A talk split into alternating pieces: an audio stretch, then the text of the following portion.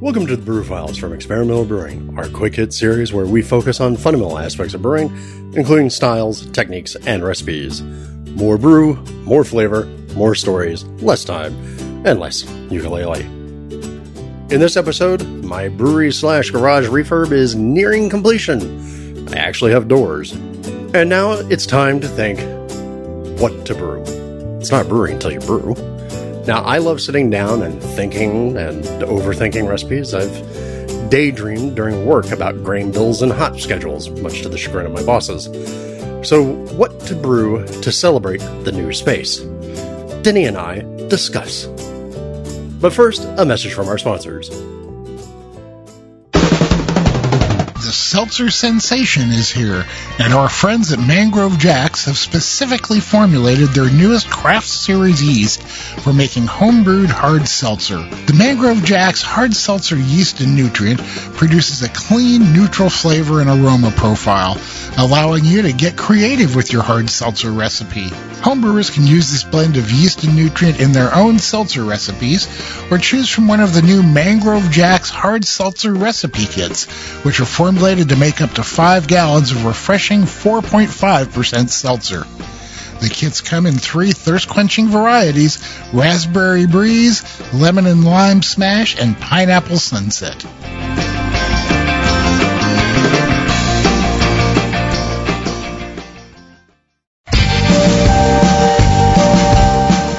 This episode is brought to you by the American Homebrewers Association.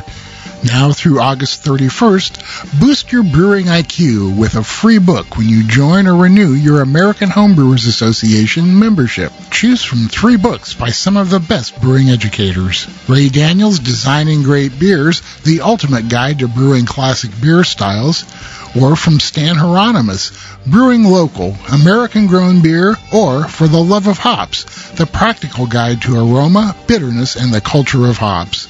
Visit homebrewersassociation.org slash experimental to redeem this limited time offer.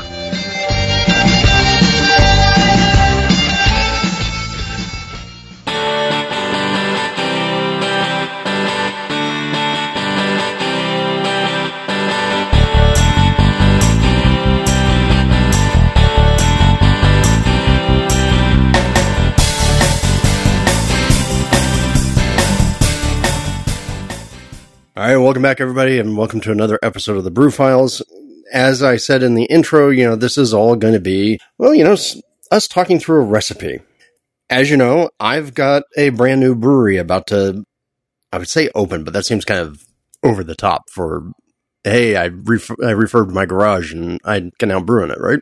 Not like I'm grand opening a brewery. but we always have these special moments whenever we're brewing. And so it's kind of nice to figure out something that well, sort of commemorates it, right? A special, a special story beer. We know I love stories. Uh, what I figured we'd do is we talk a little bit about what to formulate when it's time to have a special story, and I'll use the opening of the brewery. today. we can talk around if you had any ideas for your batch. What six hundred? I think. Bat- yep and nope. yep, and no. Okay. My rules for this were that I wanted to do something new, something possibly inspired by a new recipe, but I didn't want the answer to be I'll I'll brew another batch of my saison experimental, which I've brewed 900 times, or you know, for looking at Denny, you know, another batch of bourbon vanilla imperial porter or rye smile rye, rye PA. So, what's the thought process that I've gone into designing a particular recipe? And in this particular case, for the new brewery, I thought I'd walk through this. One, my doors are finally arriving, so my garage will not have doors. I like doors on a garage. Yeah. Good thing to have. Yeah. And I also have a working AC, so I'm going to take it. But without doors, that's not going to work very well. You know what we've been doing is we've just been taking the uh, the roll up door that had been on the Mhm. front of the garage. You remember that thing that we almost always banged our head into? Taking that and it's just kind of sitting in the opening. That'll work. The garage is semi closed, just not entirely closed, and not with a terribly functional door. It's more like a flimsy wall. But now, tomorrow, hopefully, as we're recording this tomorrow, I'll hopefully have doors. This particular recipe, this is all inspired from a joke that happened on Facebook. I don't remember the exact context, but I think I posted something about the brewery opening up or the garage being redone. And somebody had asked, Hey, so what are you going to brew? You and I were joking around. And I came up with the stupid joke of, well, obviously I have to do a mild cream saison. Yeah.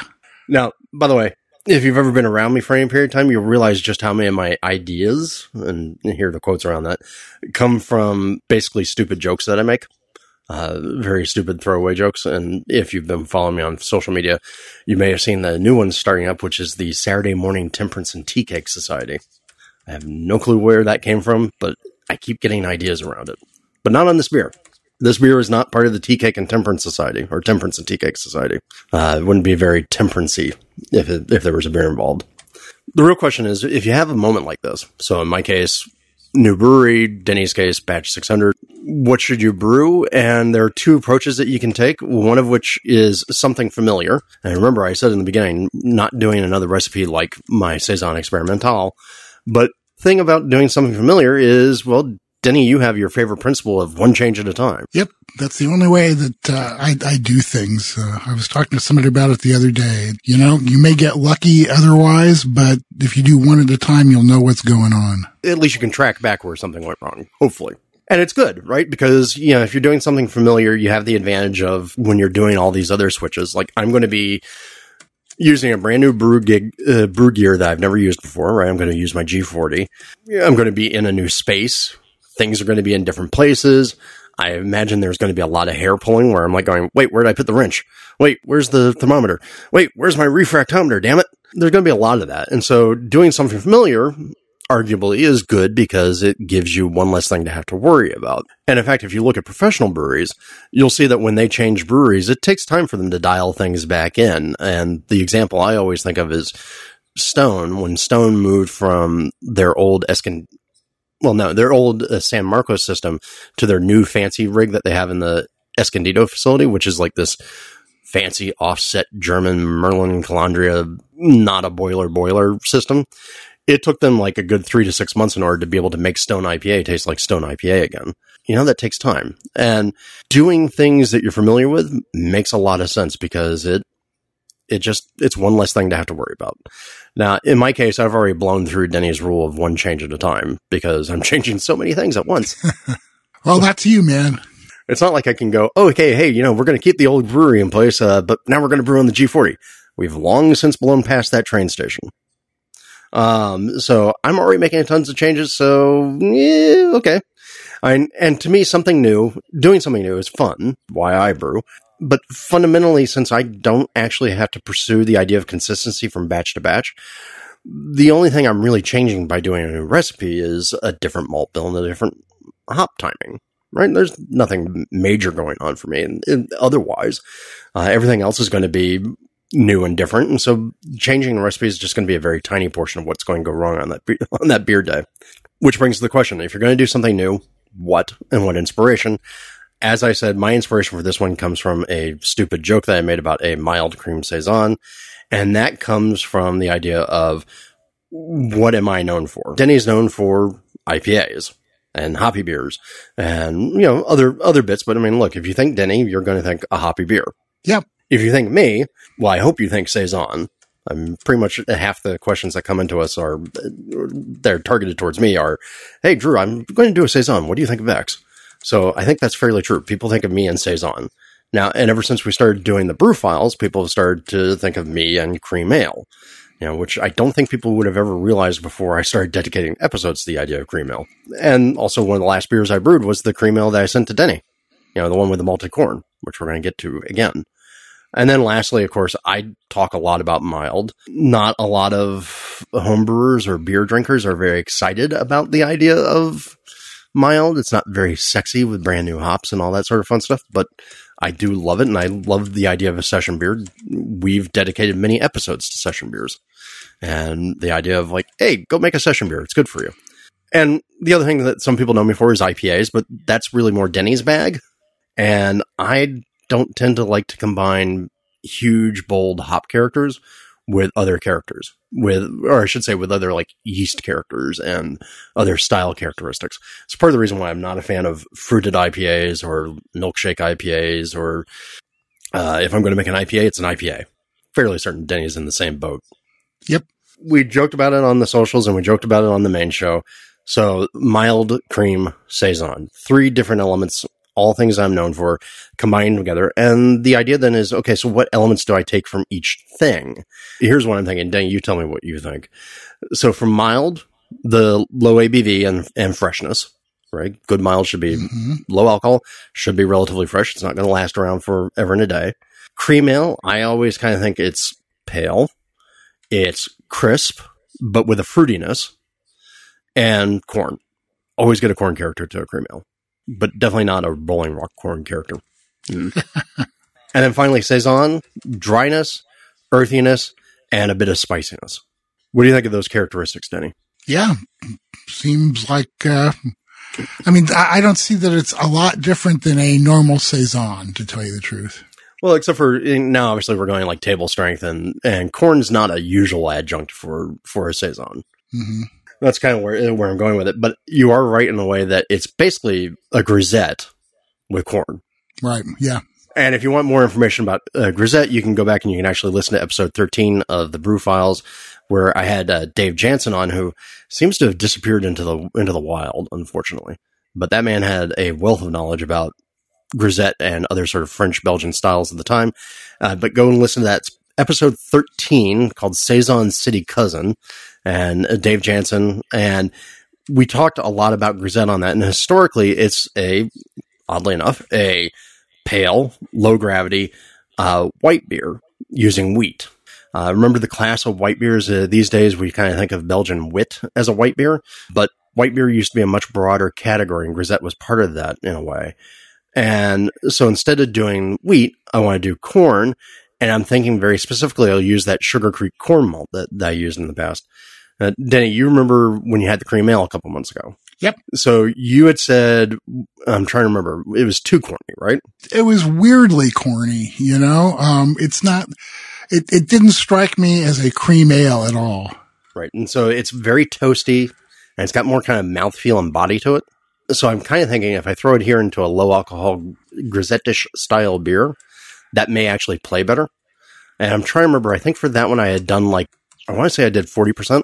My initial thought was basically, okay, kind of keep somewhere in that same category. And we, the other thing I also did want to say is because this is a grisette, grisette or grisettes historically, like a lot of old Belgian beers, had Brettanomyces and other things going on with them.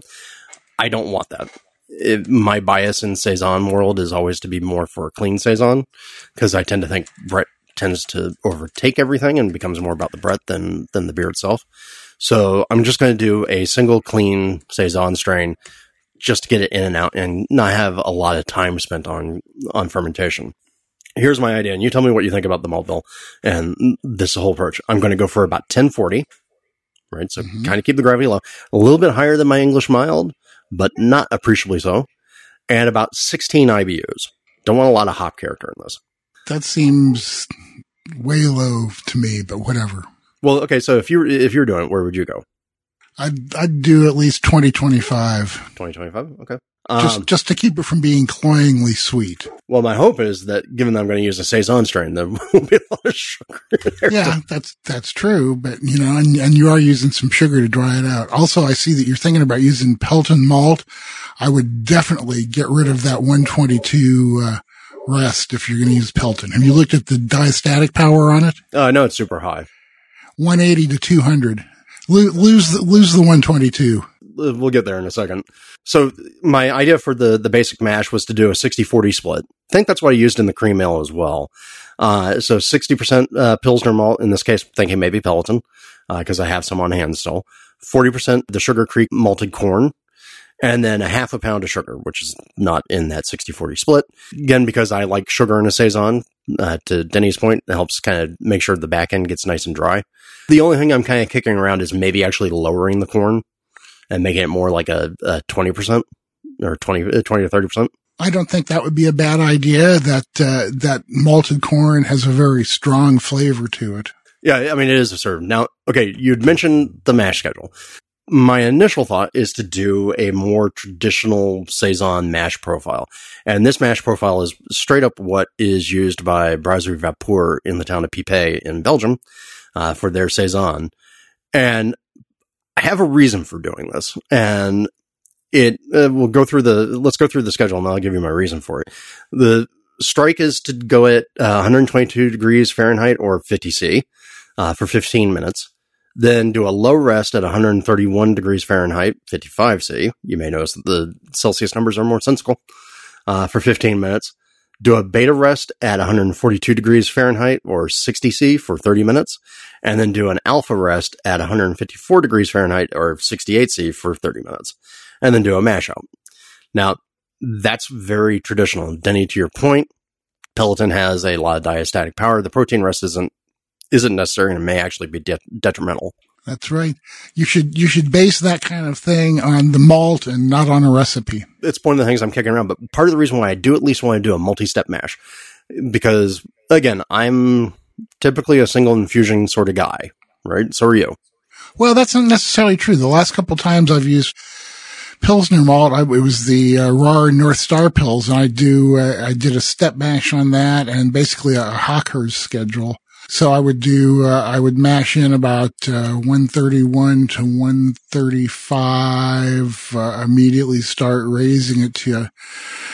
Oh geez, I'd have to look. It was either 142 or 145 for about 45 minutes and then go up to 158 for about another 45 minutes. Which, I mean, oddly or not surprisingly, is not all that far off from what I'm talking about here. Just like slightly different, different stops and one less step. Right, right, yeah, and and, and a little bit higher than what you have for your alpha rest. Uh, you know, you know, I was a little worried about going up to 158, but I figured after 45 minutes at 142 or whatever that uh, it would be fine. And sure enough, both the uh, German Pils and the triple that I made like that turned out to be uh, a couple of the best examples of those styles that I've ever made. What do you think you got out of doing the Hochkurz schedule over just doing a single infusion? I, I think that I got a more, it's going to sound weird, a, a more sophisticated mouthfeel to the beer. Mm-hmm. And beyond that, it, it's really hard to describe. And I wouldn't swear to it unless I did side by side the other way, which I won't be doing. So it's just a guess, but, uh, yeah, I, would heard that, uh, that mash schedule spoken of highly. So I wanted to try it and uh, it certainly didn't hurt. Now the, the North Star Pils that I used, uh, like the Crisp Hana Pils, uh, is really, eh, not so much, it may be a touch under modified, but not really. But, uh, both of those, uh, the manufacturers say that they benefit from that kind of mash schedule. So, uh, that's, that's what I did. And, uh, I'm getting ready to, uh, make another triple using the Hana Pils. So I'll probably do the same schedule with that. Interesting point. I still have some Hana, so I could, I could use the Hana instead of Peloton. Yeah. Well, but again, I, I still don't know if you'd want to go for a 122 rest or not. Uh, Either doing this sort of PPA schedule that I've got or doing kind of the modified Hochkurz that you're talking about. I, mean, I think both of them are, have their pros and cons, right? Obviously, the PPA schedule is intended for olden days of bad malt or not bad, less powerful malt. Yeah. Malt, a malt that needs a little bit more of a helping hand. But I do want to do a multi-step mash in this. Lar- uh, you know, in part because I think the flavor will benefit, you know, at least for using some of these malts and particularly that malted corn, but also because I want to test the multi-step mash regimes on the G40 you're going to like it a lot better than trying to do a step mash on the on a 120 volt G30. Let me tell you, man. Well, I'd imagine, but th- that's probably what I want to test. Right? Is like going. Yeah. I've done I've done multi steps on the G30, and th- I mean it worked fine. It's slow. Big surprise. Uh, the 120 G30, uh, yeah, it does take a while. The 220 G30 is uh, a, a little bit speedier at uh, doing step mashes, but the uh, G40 has so much more power to it. It, you know, the time difference from doing a step mash and a single infusion is uh, virtually unnoticeable. That's part of the reason, because again, yeah, keep in mind, brewing, uh, brewing at least for me is always about learning something new. So in this particular case, since I've got the new rig, I also want to kind of put it through its paces and understand part of what it can do. That's what I'm thinking for the mash. It's going to be a multi-step mash. I'm not entirely set on the, the, the final details. To your point, got to look at what the, the, the base malt's going to be. I do think that malted corn is going to benefit from a multi-step mash though. Uh, you know, I would think so, but you might want to check with the manufacturer. Now, in water chemistry, a lot of times when I do a saison, I actually generally don't do much water chemistry, maybe a little gypsum to the water, just to kind of give it a little extra hardness for the, the hops, or a little extra uh, sulfate for the hops. But in this particular case, I'm just going to do yellow balanced. Maybe do a little dilution with RO to knock my sodium levels down just a touch. But otherwise, yeah, I'm just going to go kind of plain and in middle of the road and not go for a hard water like a lot of the historical grisettes and saisons seem to have been. For hops, going to keep it simple and I'm going to follow uh, the new rule I keep talking about, which is, uh, okay, old rule, magnum for bittering, probably somewhere around either a third or a half an ounce, and then do that for a full 60 minutes. Do a 10 minute edition of Willamette, and that's the new rule I'm talking about, which is if you don't necessarily think you can get high quality quote unquote local ingredients for the beer, you know, so in this case, like Belgian or Euro- European continental hops, go with a good domestic alternative. And in my case, a good source of Willamette. I like Willamette as a hop and I think it works really well in a Saison. And it also works well in a cream ale. So yay. But I'll do a 10 minute edition Willamette and then also dry hop with Willamette just to give me a little bit of that fresh, fresh hop character in the, in the beer. Adapting to some of the rules that we've been talking about, only doing the dry hop for three days and we'll see if that makes a difference with with Willamette because again the shorter dry hop thing uh, well shorter colder is all about linalool i think shorter in general just works better yeah right and then the, the big question of course for me with yeast is always you know important to the saison it's to me it's a critical element about a saison i already said i'm not going to do any brett i'm not going to do any mixed cultures in here but i want something that's a little fruity and a little spicy because i kind of want the fruitiness for the cream ale and the mild. You know, like a lot of those English strains are kind of fruity. And I think at the moment I'm leaning towards one of the Blaugies strains, you know, or, you know, like one of the strains sourced from Blaugies. And so that would be things like, uh, the Wyeast 3726, which is, uh, the farmhouse or Omega's OY, OYL042. That does not roll off the tongue, does it? but th- those are both Blaugies derivatives. And I like the Blaugies for the fact that it does have a nice fruitiness to it. I, Blaugies to me always carries a bit of a pear tone, but it has a very soft, spicy characteristic in the background. So I think what you get is you get, you get some of the best aspects of DuPont, but without the aggressiveness of it. And it's also a very reliable fermenter. Right. Because the other thing I also want to do is I don't want to do a hot ferment with this. Now, one, I never advocate doing a hot ferment with a Belgian yeast strain straight from the jump. Get some of those people out there. Oh yeah, you know, take a saison strain, throw it in at 75 degrees and let it ride. They're not kveiks. I don't like it, and I don't like the, some of the initial characteristics out of it. My usual thing is to say pitch it like 63, 64, and let it uh, hang there for a couple days and let it free rise. In this particular case, since I'm trying to cross over with the mild and the cream ale world, I'm actually kind of thinking I'll restrict any sort of free rise and don't let it get above, say, about 66. Kind of keep it a little bit cooler and, you know, see, see if I get some, uh, get a different yeast character out of there that I think will work better with the idea of cream ale slash mild. Right. Then the question will be, okay, well, am I going to favor esters or am I going to favor phenols? I don't think I know yet. So that's going to be the learning. So much learning going on in this. Dincenzo, any other thoughts about the mild cream ale saison? Uh, you know, no, I I think that uh, you know, other than other than the uh, rest temperature at 122, it uh, it looks fairly solid. Now, let me ask. How, how much is the grain capacity of the G40? Is it 19 pounds? Uh, yeah, I, I don't know off the top of my head. Well, because one other stupid idea I had, if I wanted to complicate my life even more, because why wouldn't I? is I could even, I still have my G30 and I have different circuits in the garage. So I could, in theory, if I have enough grain capacity, and this is a relatively small batch of, relatively small grain bill, right. I could, in theory, mash a fuller mash and get enough wort out to do two different boils. Because one of the other ideas I've been playing around with is making another version that either has like a dark candy syrup in it or is just capped with a carafa. So I get mm-hmm. a light and a dark version. Yeah, it looks like the uh, the maximum grain weight is 29 pounds, maximum pre-boiled 12 gallons. Oh, see, yeah, I could totally do that then. I mean, actually, even with that, if even if I was just doing, if I could do 12 gallons in there, That's that's the max I know, that's- boil. yeah, that's the max, max- batch size is 11 gallons. I would say shoot for 10 and you'll end up with two batches that are a little under five. Right, and then if I do a cra- if I do it, I could do a carafa capping. Well, not capping, but I could do a carafa steeping and boil that and add that to one fermenter and get a dark version, or I could just chill part of the batch and then add candy syrup to the other half of the batch, like I used to, Mhm. and get just two slightly different characteristics out of one beer. Right. Wouldn't that be fun to complicate my brew day? Yeah. That's not my style, but hey, go for it. Well, we we know I'm a weirdo. Denny, we know that. Uh, what, what batch number are you on now?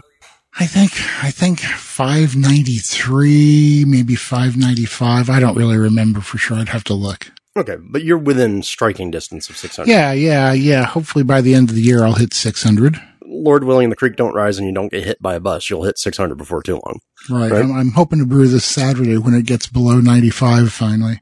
Do you have any thoughts? Like, if you were if you were thinking about making batch 600, like I like I'm thinking here with the the mild cream saison, would you have any thoughts of where you'd want to go?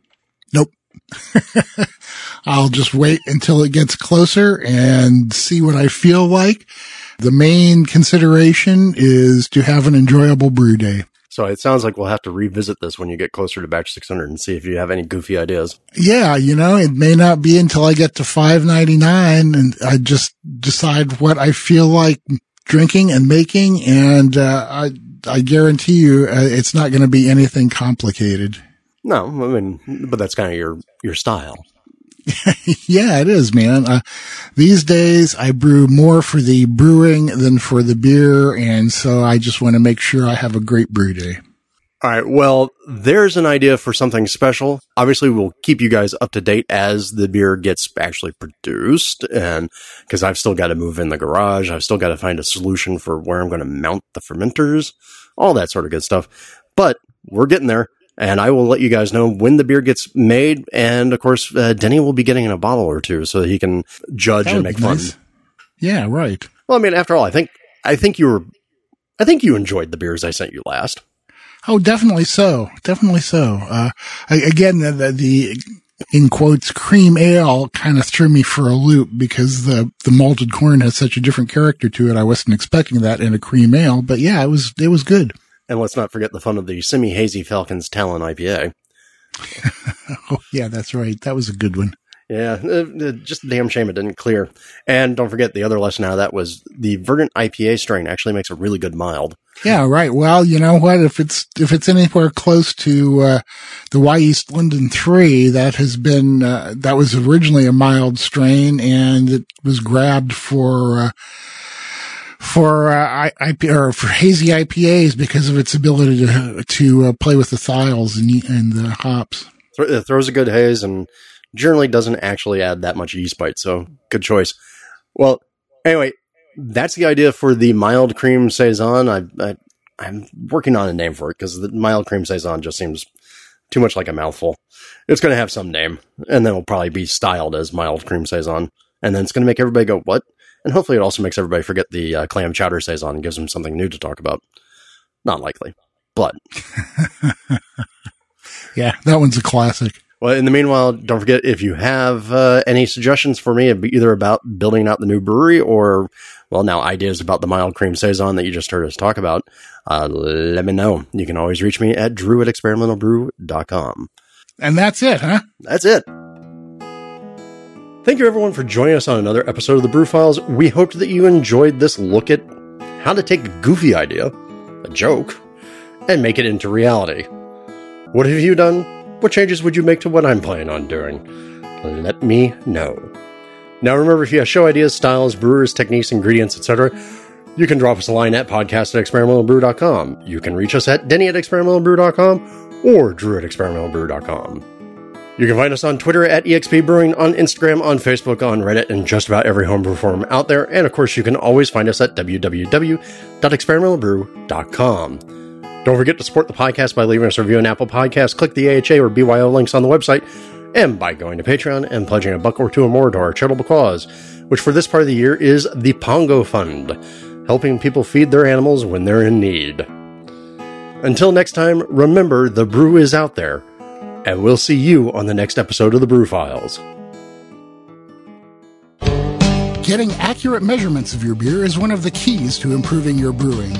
The Pro Series hydrometers from Brewing America will help you help your beer. These American made NIST traceable hydrometers are accurate, easy to read, and the kits come with a cleaning brush and cloth and a borosilicate test flask that uses half the sample size of most flasks. That means less beer for testing and more beer for you. Brewing America is a small, family owned business of husband and wife veterans, so when you buy a Brewing America hydrometer, you're not only getting a great piece of equipment, you're supporting the people who support America.